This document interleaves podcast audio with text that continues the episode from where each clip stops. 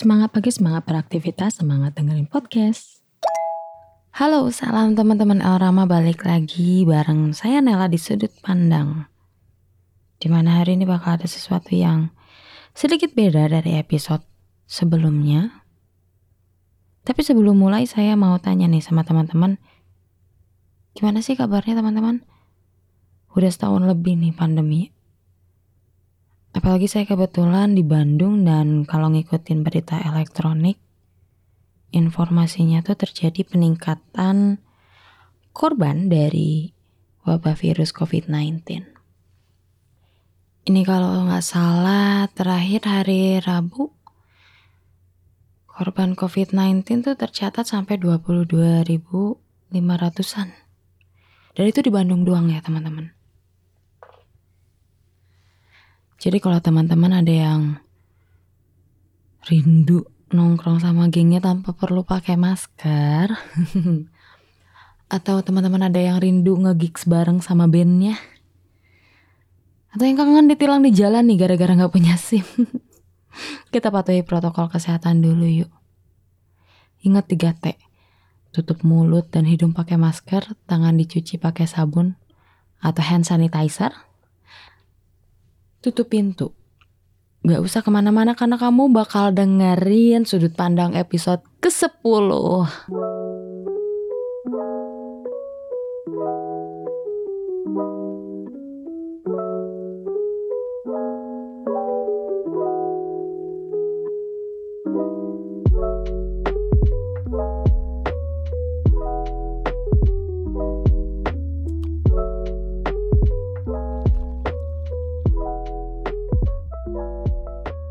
Dan hari ini saya mau bahas tentang salah satu anak dari sifat egosentrisnya manusia. Saya yakin ya teman-teman pernah ngerasa atau pernah punya pengalaman di mana kalian gengsi sama satu hal di hidup kalian. Saya juga pernah kok teman-teman. Gengsi ya, siapa yang gak pernah gengsi? Bedanya apa nih dibandingkan episode sebelumnya? Bedanya, episode hari ini saya mau bawain beberapa cerita yang real terjadi tentang pergengsian. Yang langsung teman-teman tuh share, bypass langsung ke WhatsApp saya dan Instagram saya. Jadi sekarang saya mau ambil handphone saya dulu. Saya buka ceritanya, hmm, jarang-jarang kan ya cerita kalian saya bahas di sini. Oke, langsung aja. Satu cerita dari Mas Yoyo.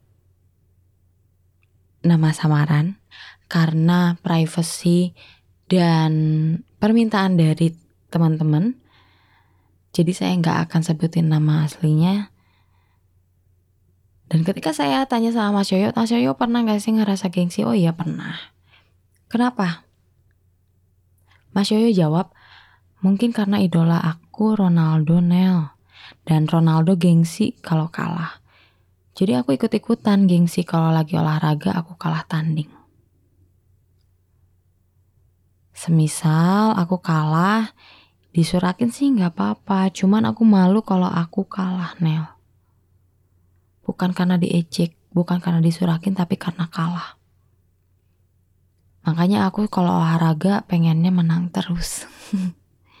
Gengsi.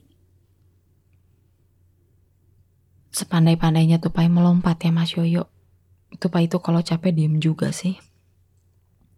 Jadi nggak bisa orang perfect dalam semua hal. Ya oke okay, mungkin ada, mungkin ada orang perfect dalam semua hal tapi mungkin jarang banget ya. Dan kalau Mas Yoyo memaksakan Mas Yoyo untuk terus menang dalam olahraga yang mungkin Mas Yoyo lakukan, um, that's only the game Mas. Nggak capek gitu. Harus terus menang. Itu cerita dari Mas Yoyo. Singkat banget. Lanjut dari Abang Surip ini sebelumnya saya baca dulu cerita tentang Abang Surip ya. Tapi panjang banget. Dan ceritanya kayak gini. Jadi waktu SMP kelas 2, saya lagi mencari-cari saya pengen ngeceng siapa. Saya menemukan salah satu sosok cewek yang saya cari. Kebetulan saya CS-an sama yang dituakan di gengnya para cewek-cewek itu. Dapat dong nomor handphonenya dengan mudah, lalu saya mulai SMS-in sebagai cara PDKT-an zaman dulu. Apalagi kalau sesama provider itu kan gratis SMS kalau zaman dulu. Jadi hampir tiap hari saya SMS-an sampai malam sampai baper sendiri. Sampai kalau libur semester, saya sedih karena nggak bisa ketemu sama dia. Tapi karena dasarnya ini cewek baik kali ya, SMS-an sama saya juga direspon-respon aja. Sampai sama-sama habis bonus dan pulsa, tapi jadi bikin ragu buat melangkah lebih. Kenapa nih? Dan ditambah kalau ditanya orang-orang suka nggak ke dia, otomatis saya jawab enggak, biasa aja. Hmm, dan kalau ada dianya juga gitu, aku selalu jawab B aja. Hmm. Sampai akhirnya naik kelas 3 SMP, udah beda kelas, jarang SMS-an dan udah hilang aja dengan sendirinya.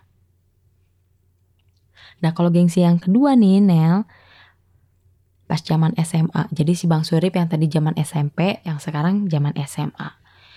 Kebetulan zaman SMA kan negeri ya, jadi banyak stok ikan di laut alias ciwi-ciwi.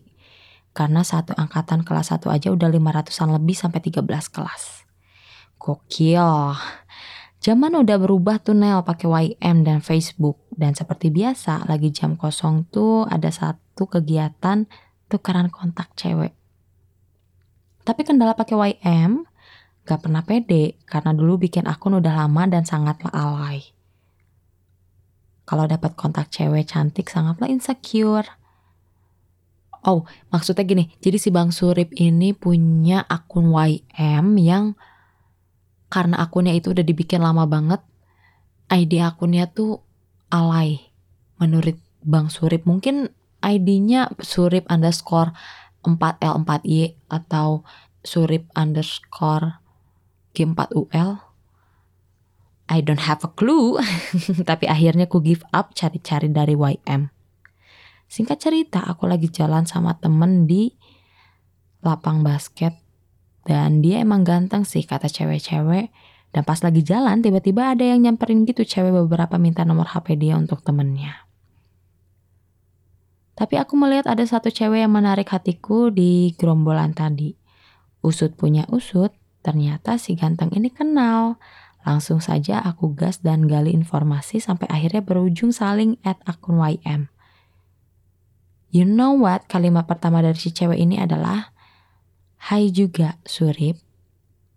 Teman kamu udah cerita semuanya.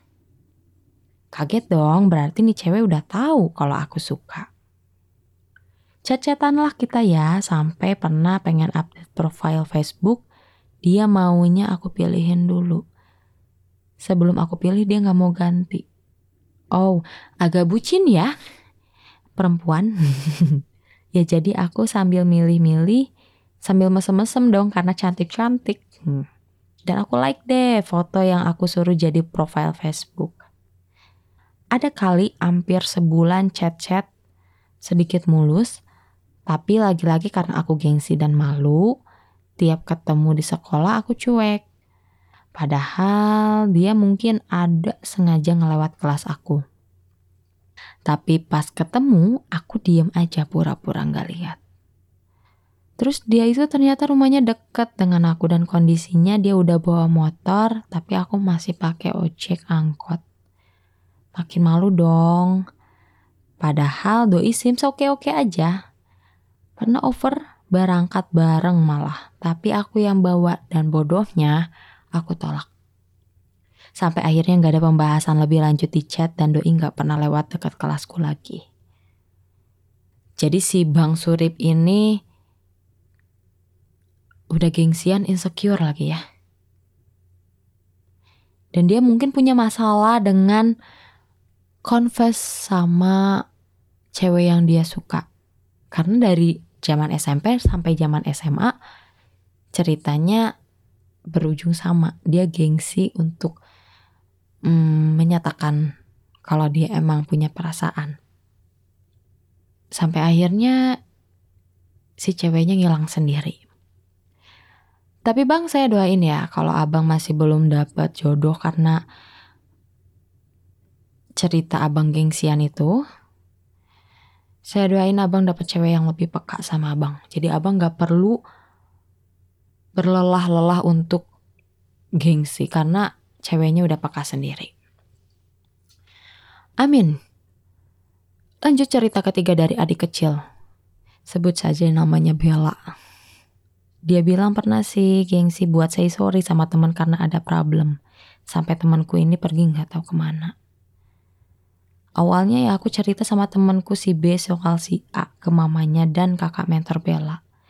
Ada problem gitu deh yang kayaknya bikin dia jadi marah banget sampai memutuskan untuk balik ke rumah awal dia. For your information, dia di Bandung jadi anak angkat gitu. Dan setelah itu kita jauhan gitu. Terus kepotong covid kan.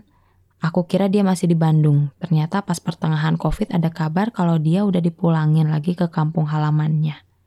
Berarti ini baru ya ceritanya Bel. Katanya sih bukan karena masalah dia ke aku dan ke si B, tapi karena memang ada problem dengan orang tua angkatnya juga. Hmm, ya udah dari situ akses sosial media yang biasa kita pakai buat berhubungan dia blokir dan aku juga nggak tahu kenapa. Sekarang aku lagi cari dia. Lagi pengen ngajak ketemu dan minta maaf karena sebelum dia balik, aku gengsi banget mau ngobrol langsung. Eh nggak taunya awal covid benar-benar pertemuan terakhir aku sama dia. Yes, gengsi karena kayak buat apa gue minta maaf tuh salah dia juga. Tapi sekarang enggak, malah aku nyariin dia pengen tahu kabarnya plus keadaannya dia kayak apa. Hmm, ikut sedih ya. Bella, karena gengsinya kamu untuk membuka obrolan sama dia, akhirnya kamu nyesel sekarang dan kamu udah nggak tahu dia ada di mana.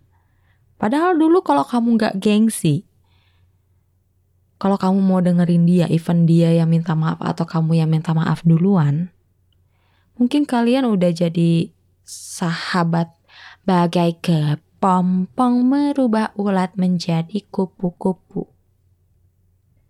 But anyway, doain aja ya Bella untuk temennya di mana pun dia sekarang. Doain yang terbaik buat dia. Karena sejatinya doa adalah komunikasi yang lebih tulus dibandingkan sosial media. Bener gak? Ada lagi nih cerita dari Rara. Aku gengsi teh masalah nama. Nama? Anjir fuck of my name teh. Apaan sih nih? Karena nama aku kan dari kampung. Sampai orang-orang nahan ketawa kalau dengar nama aku. Aku punya pacar teh. Dulu nama akun IG aku tuh pakai nama asli aku. Tapi mungkin karena dia malu sama nama aku, jadi nama akunnya diganti sama dia. Terus selama aku masih pakai nama akun aku yang dulu, dia nggak pernah tag atau mention aku teh.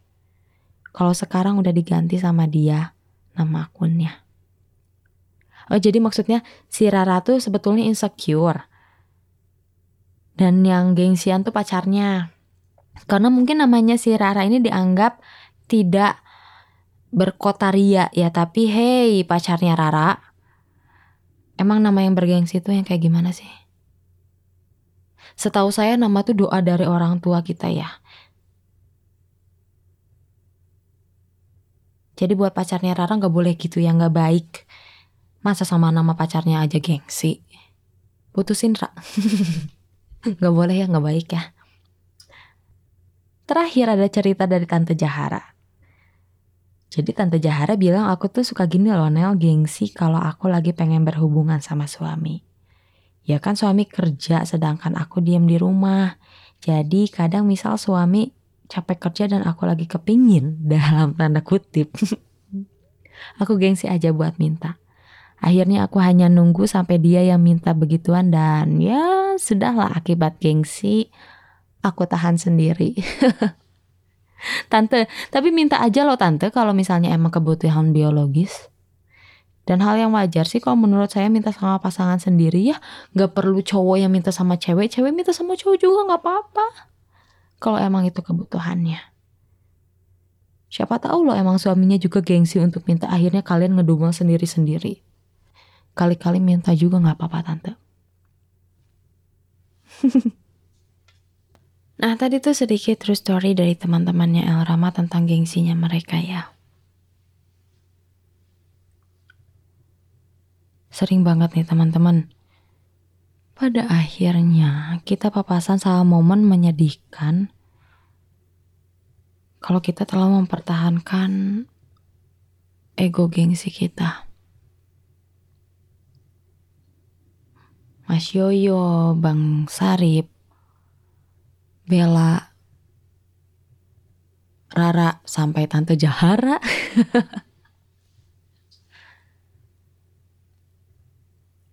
kalau mendengar cerita mereka, pada akhirnya mereka hmm, ada yang kesal, ada yang menyesal. Setelah mereka mempertahankan gengsi mereka, siklusnya gini. Mulai dari kita malu sama keadaan kita, kita berbohong sama diri kita sendiri, kita menghalalkan cara supaya kita kelihatan bergengsi depan orang. Terus kita jadi takut. Takut kalau orang tahu keadaan kita yang sebetulnya.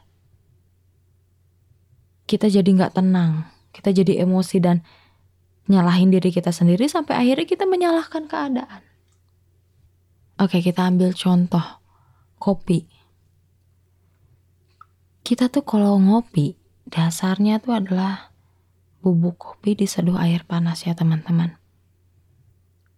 Saya rasa kita bisa ngopi di rumah, ngopi di pinggir jalan, ngopi di pantry yang ada di kantor, di mana pun kita bisa ngopi. Tapi kadang kita menilai, wow keren loh teman-teman. Kalau misalnya saya bisa ngopi di Starbucks, kebanggaannya tuh berbeda kalau saya ngopi di Starbucks. Tapi judulnya tetap minum kopi ya teman-teman. Kopi yang diseduh air panas. Itu gengsi. Beda dengan insecure. Kalau insecure tuh kita ngerasa minder dengan something bad happen in our life lah. Menurut pandangan kita. Kalau gengsi, beberapa beranggapan kalau gengsi itu harga diri atau martabat yang kita punya jadi kalau kita nggak punya gengsi, otomatis harga diri kita tuh rendah di depan orang lain. Gini loh teman-teman, harga diri tuh basically karena kita memang mampu. Tapi kalau gengsian, lebih ke gila pujian, ke gila martabat. Itu bedanya gengsi dan harga diri. Jadi jangan disamain. Semua hal itu ada pride-nya masing-masing. Emang betul.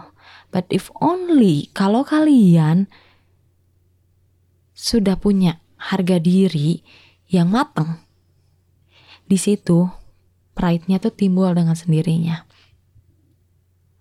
So jangan kita bertameng bahwa gengsi itu harga diri kita. Hargai dulu diri kita dan kita bisa tampil bergengsi depan orang. Banyak orang gengsian, iya saya nggak bilang kita nggak boleh jadi orang gengsian ya, tapi kembali ke diri kita masing-masing. Bisa nggak sih kita kontrol jangan sampai gengsi itu jadi bumerang buat diri kita. Jangan sampai gengsi itu jadi sesuatu buat menyalahkan diri kita sendiri dengan kondisi dengan keadaan kita yang sebetulnya menciptakan suasana seolah-olah nilai kita ada di atas rata-rata sih menurut saya no use teman-teman.